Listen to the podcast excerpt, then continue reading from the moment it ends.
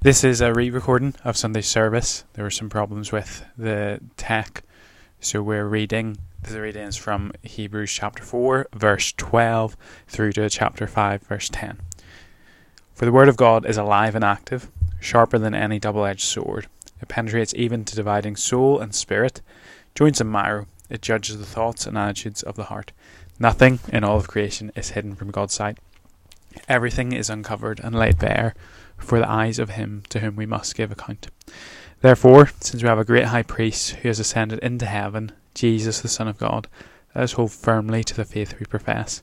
For we do not have a high priest who is unable to feel sympathy for our weakness, but we have one who has been tempted in every way, just as we are, yet he did not sin. Let us then approach God's throne of grace with confidence so that we may receive mercy and find grace to help us in our time of need. Every high priest is selected from among the people and is appointed to represent the people in matters related to God, to offer gifts and sacrifices for sins. He is able to deal gently with those who are ignorant and are going astray, since he himself is subject to weakness. This is why he is to offer sacrifices for his own sins as well as the sins of the people. And no one takes this honour on himself, but he receives it when called by God, just as Aaron was. In the same way, Christ did not take on himself the glory of becoming a high priest, but God said to him, You are my son, today I have become your father. And he says in another place, You are a priest forever, in the order of Melchizedek. During the days of Jesus' life on earth, he offered up prayers and petitions with fervent cries and tears to the one who could save him from death, and he was heard because of his reverent submission. Son though he was, he learned obedience from what he suffered, and once made perfect, he became the source of eternal salvation for all who would obey him, and was designated by God to be a high priest in the order of Melchizedek. This is the word of the Lord. So I think, as many of you know, Amy and I have recently bought a house in Pentwyn. So firstly, if you've been praying, thank you for your prayers. As we started the packing up process, I've started asking myself this question more and more. Do we need this? Do we really need this? You know, I, I never wear this shirt. We never use this kitchen gadget. I didn't even know we had this. Do we really need this? Can we get by without it? Or perhaps even more alluring, can we buy a newer, better version of it? It's a trivial example, I know, but throughout our lives we do this sort of evaluation process, don't we? This item, this person, this hobby at one point probably seemed indispensable. Then time passes something happens, an event in our life happens, and all of a sudden we find ourselves asking, Do I really need this? That's what the Hebrews were asking themselves about the Lord Jesus. At one point, he meant everything to them. Now, they weren't so sure. It was persecution that had caused them to ask, Do I really need this Christian faith? Do I really need the hassle that comes with it? Perhaps I was better off back then than I am right now. You know, today, we're thinking about a high priest, which is something that every single human being needs. But in order to understand why that is the case, we have to jump back uh, to some verses from last week's passage to understand why we need a high priest. So you're going to find out uh, two things you need and what you have in Jesus. So the first thing you need is you need to hear from God.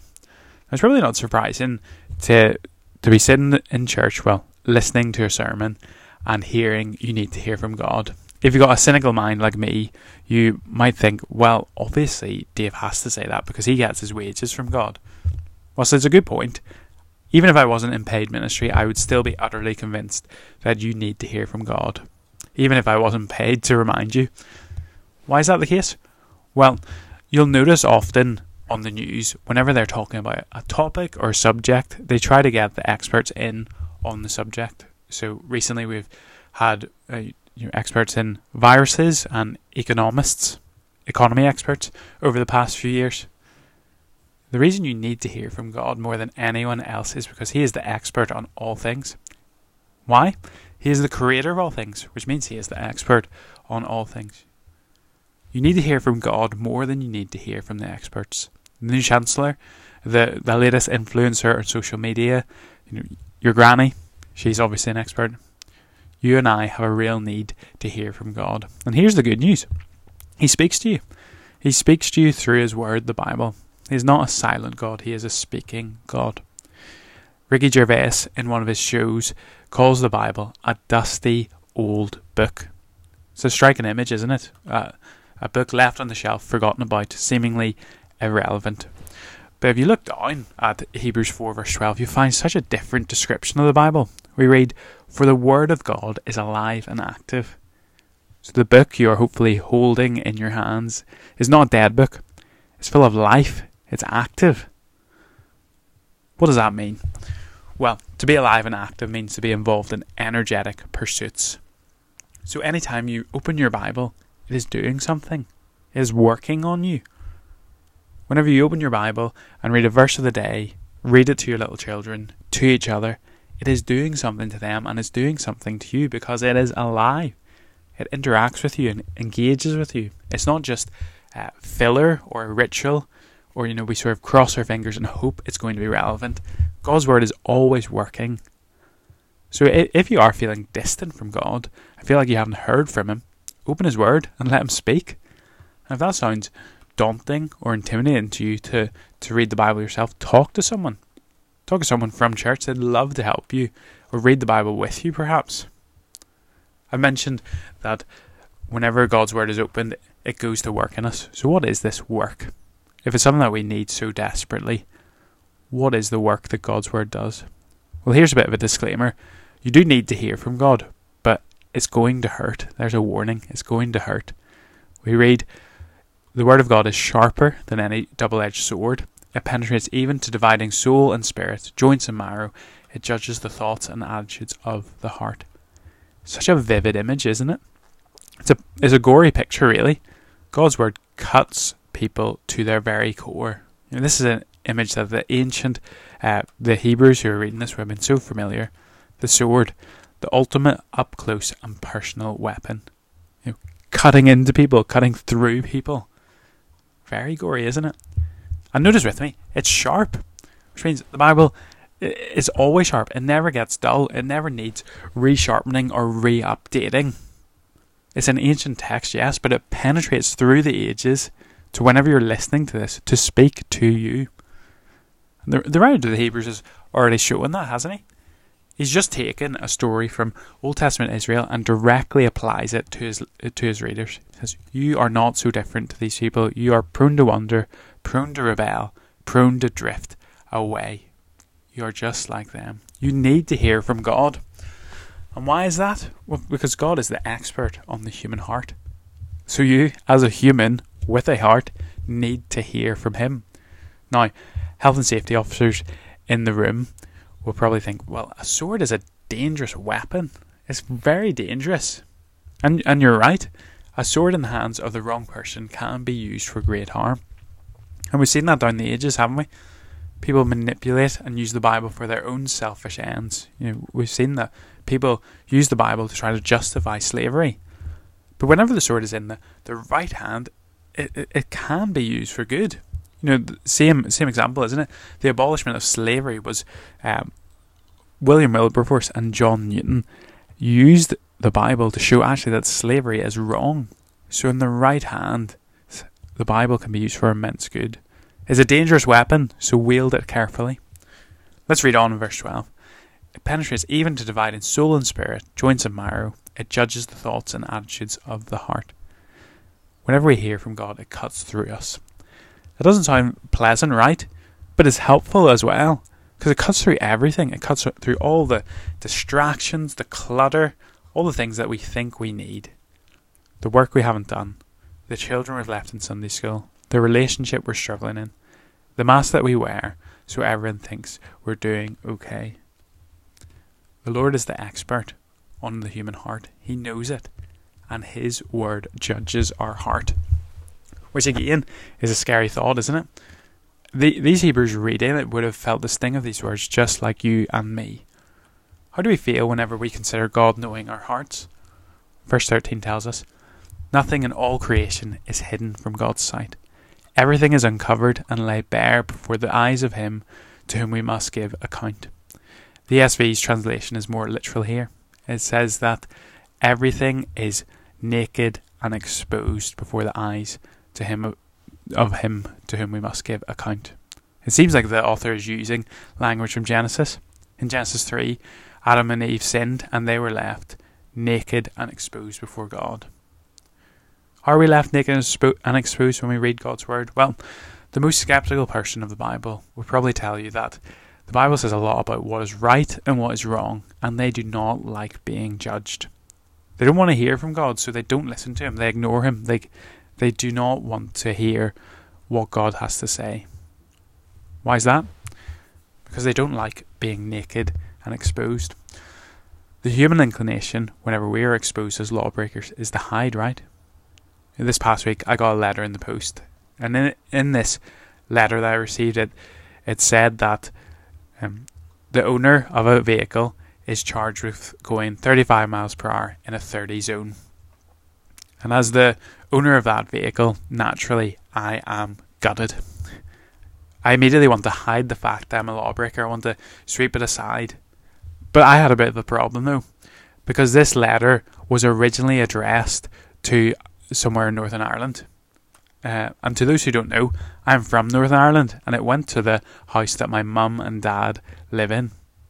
They open the letter and read that their son is a lawbreaker.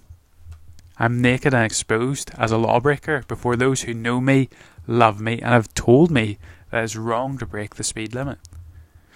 Whenever we read God's word, we are exposed as lawbreakers and sinners. There is a letter sent straight to heaven and the God who created us knows us, loves us, and tells us how we ought to live, knows that we are guilty. So, what does God do? He provides a high priest, which is the second point. This is what you need a high priest. If you're following along in your Bibles, we're going to jump down to chapter 5, verses 1 to 4, where we'll be learning and thinking about what a high priest is and does. It's a bit of a job description and a personal specification, if you will. You may be listening and thinking, okay, amazing, this is the bit I can zone out of. Well, here's a wee warning from you for my uh, life this past week. I'd mentioned in a previous sermon that Amy and I have been watching a TV series, and the other night we decided to skip an episode of it because we read the blurb about what it was, well, what the premise was, and we thought that's not going to be that interesting or that important, so we'll skip it. We're sitting there thinking, complete madness. I know. We started the next episode, and something had happened which totally affected our understanding of the bigger picture. We had a gap in our knowledge about what had happened, so we had to go back and listen again. If you have a gap in your knowledge about a high priest, whenever we sing later, before the throne of God above, you won't really know what it means to have a great high priest whose name is love. It'll be empty whenever you sing that because it's not full of knowledge of what it means that Jesus is your great high priest. So there, there's why you should listen to this. So let's go. So the first thing you need to know about a high priest is that they are appointed. So every high priest is selected from among the people, this is reading from verse 1, and is appointed to represent the people in matters related to God, to offer gifts and sacrifices for sins. Then jump down to verse 4, and no one takes this honour on himself, but he receives it when called by God, just as Aaron was. A high priest in the Old Testament was not voted in like a president or prime minister, rather, it was an appointment made by God. It was a gift given to Aaron, the brother of Moses, whose title was then passed down through the generations to each son. It's kind of like how a king or a queen's mantle would be passed on. So, why does this matter? Well, the high priest role wasn't something that could be earned. It wasn't something that you could politically maneuver into. It was a gift. You couldn't earn it.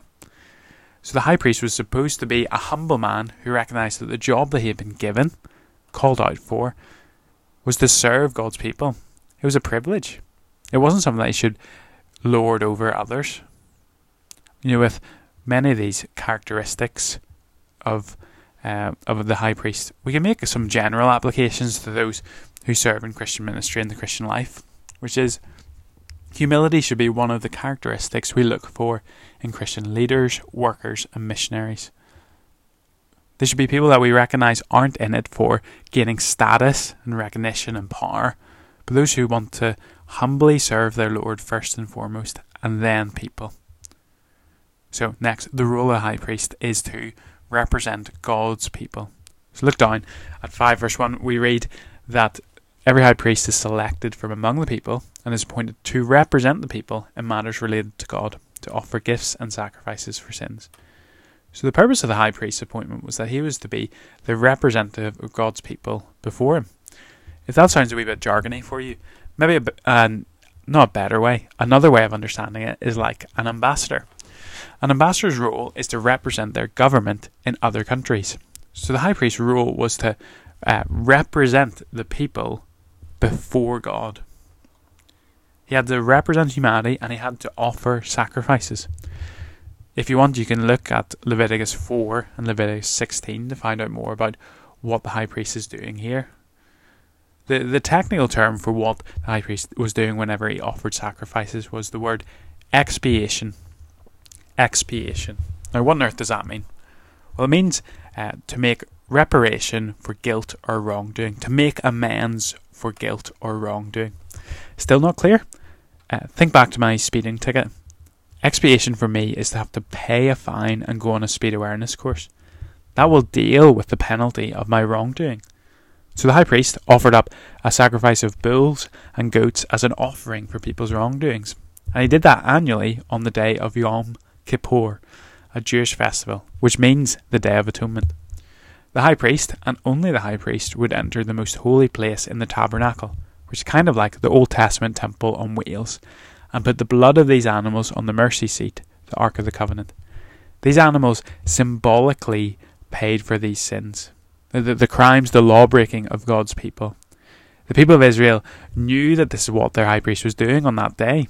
It was a tremendous day in the calendar because they had a striking visual reminder for the price of their sin. That these animals had to die for their sins, that someone else got the punishment that they deserved. It would have led them to worship as they remembered that God is gracious and merciful. Sometimes we think, oh, it would actually be helpful to have a visual reminder in in church about some of these things. And actually, whenever we have communion, we have this visual reminder, don't we? That someone else had to die for our sins that someone else got the punishment that we deserved. Communion should lead us to worship as we remember that God is gracious and merciful.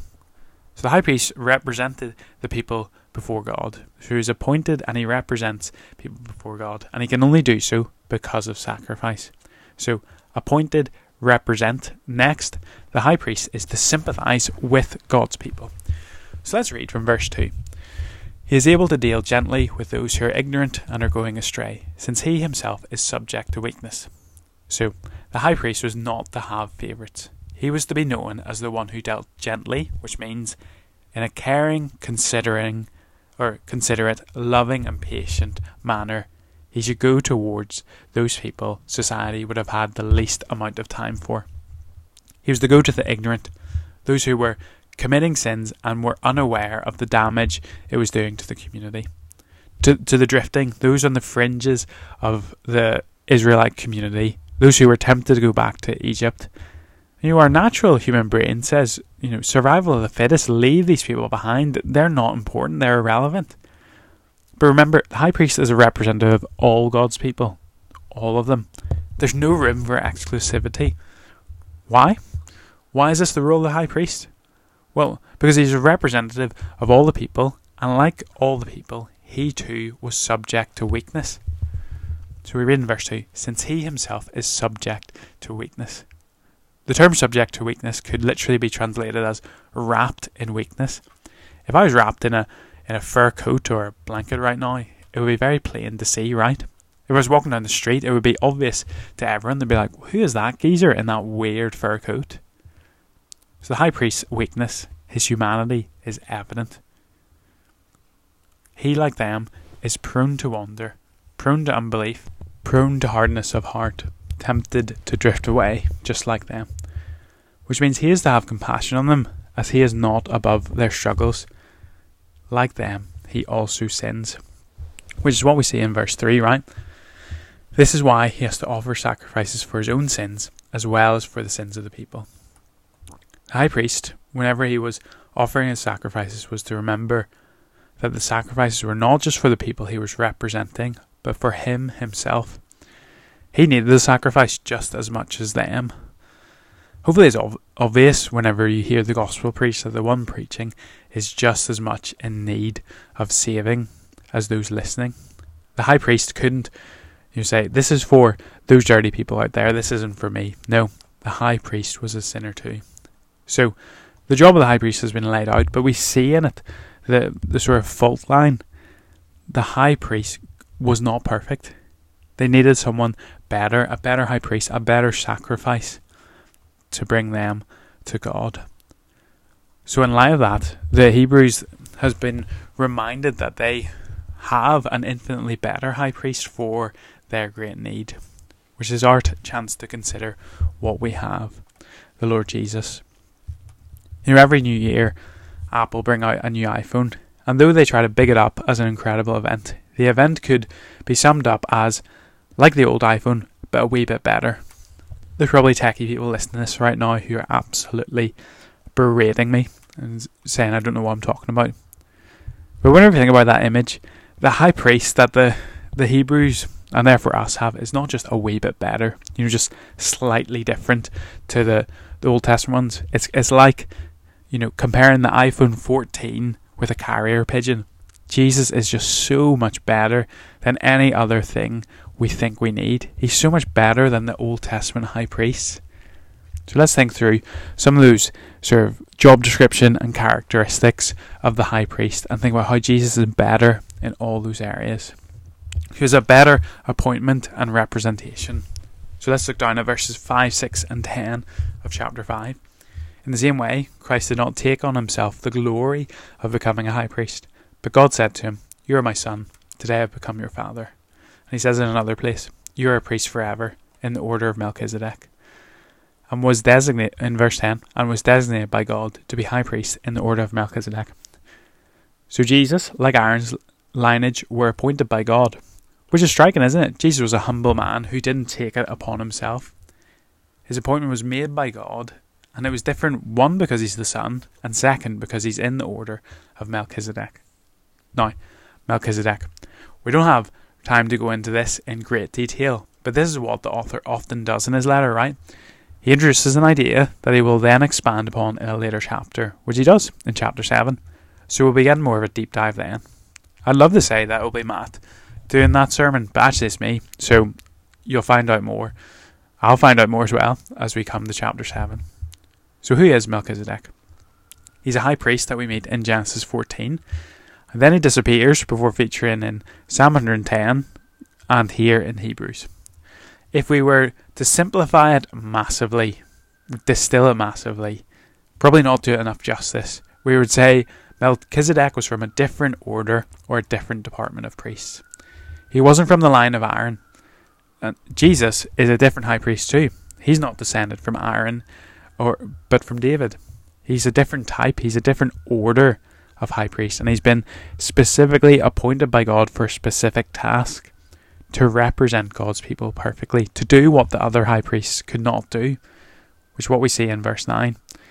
He became the source of eternal salvation for all who obey him. So, Jesus is the eternal Son, the eternal high priest who provides eternal salvation for all who obey him, which means he is eternally, he's eternally doing this work. Aaron's line would, would die and pass on their title, whereas Jesus is eternally, forever representing his people before God. He doesn't just have access to a temporary tabernacle or temple. He represents us before God in heaven forever, not just once a year, for all time. Let me read from 4, verse 14. Therefore, since we have a great high priest who has ascended into heaven, Jesus, the Son of God, let us hold firmly to the faith we profess.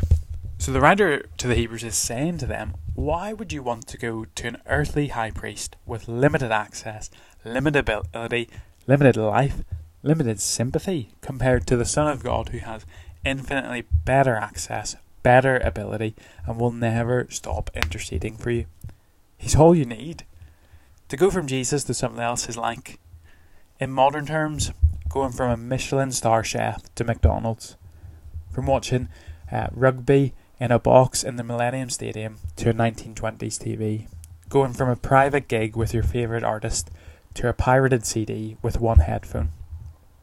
You're going from something so, so much better to something so much worse. Perhaps a way to think about Jesus' rule is from a legal perspective. The Lord Jesus gets access to the highest authority in our country, the Supreme Court. He then is legally representing you, the lawbreaker, as your lawyer. And whenever all the evidence comes out condemning you to die for being a lawbreaker, he then says, I'll pay for this. I have paid for it, and my blood will always be sufficient to pay for this. Incredible, right? This is what you need. Your greatest problem, your greatest need dealt with by your high priest. Whenever we get that picture of Jesus, we may think, well, okay, he's obviously incredibly powerful. If he's ascended into heaven, he's before the majesty of the Father. But can he really relate to me? Does he really know what my life is like? Does he really know what's going on? Well, we see in verse 15, don't we, how he sympathizes, how he relates to us. For we do not have a high priest who is unable to feel sympathy for our weakness, but we have one who's been tempted in every way, just as we are, yet he did not sin. You know, we've seen this language before in chapter 2, verse 17, right? We have it, we have it now in a slightly uh, different way, but the summary is that Jesus knows exactly what it is like to be a human. He's tempted in every way, yet he didn't sin which means whenever he sees you struggling in your fight against sin, he understands the struggle that you're facing. He's been there. He gets it. He understands it. Perhaps that, that's a wee bit too abstract. So, you know, in all the ways we're tempted to sin, he's been tempted too. Have you ever been hungry? He has. Have you ever been tempted to misuse your power? He has. Have you ever created something that disobeys you? Thinking of children. Well, he's created the world, obviously. He has. Have you ever been exhausted? He has. Have you been slandered? Have you lost a family member? Have you lost a friend? Have you been betrayed? Have you been single all your life? Has your soul been overwhelmed by sorrow? He has. He knows. He knows. And yet he didn't sin for your sake. And he also doesn't cast you aside and say, I don't want anything to do with you. He knows. Why would you go to anyone else? This is what you need, the one who has sympathy for you. I remember whenever my mum had cancer, there were times whenever people showed me sympathy, and whilst I greatly appreciated it, I couldn't help but feel like, thank you, but you don't really get it, do you? You don't understand the emotions, the hurt, the pain, the confusion. Whenever I met someone who had been through it and felt their sympathy, it was such a comfort because they got it. They understood. My friends, go to your high priest. Go to him. Cling to your confession. Our time is basically gone, but you'll notice the, the picture painted of Jesus in chapter 5, verse 78. It's basically an illustration of chapter 4, verse 15. We read, During the day of Jesus' life on earth, he offered up prayers and petitions with fervent cries and tears to the one who could save him from death, and he was heard because of his reverent submission. Son though he was, he learned obedience from what he suffered. Now, many commentators note that this is a picture of Jesus in the Garden of Gethsemane, near the ultimate temptation, the ultimate test for him, where he prayed to the Lord that he would not have to suffer. And yet he was told by God, no, in order to be a faithful, merciful, and sympathetic high priest, you will have to suffer. And how does he respond? He submits to the Father's will. Isn't that the hardest thing? Whenever you know it's going to be hard and doing it anyway. You know, someone might listen to this and think, I know God speaks to me. And it hurts because he says I can't have this relationship. I know God speaks to me and it hurts because He's asked me to, to go somewhere and do something that I don't want to do. Friends, look at your high priest. He knows. He knows what it's like and He went to the cross for you. C- consider nothing that He asks of you is too much. Nothing He asks of you is too much and it's not something that He has not experienced Himself. He is all you need. So, in light of this, how should we respond? we should have confidence. Verse 16 Let us then approach God's throne of grace with confidence, so that you may receive mercy and find grace to help us in our time of need. Friends, if He really does speak to us, if He's given us a better high priest, if He died for you, rose for you, lives for you, give a Spirit to help you. How can you not be confident that He wants to help you, is able to help you, and will help you in your hour of need? Turn to Him. Come to Him. He's an expert on the human heart. He knows you at your worst, and still loves you and still died for you. And he lives to lives to to plead your case before God, to help you in your hour of need. He's all you need. So go to him.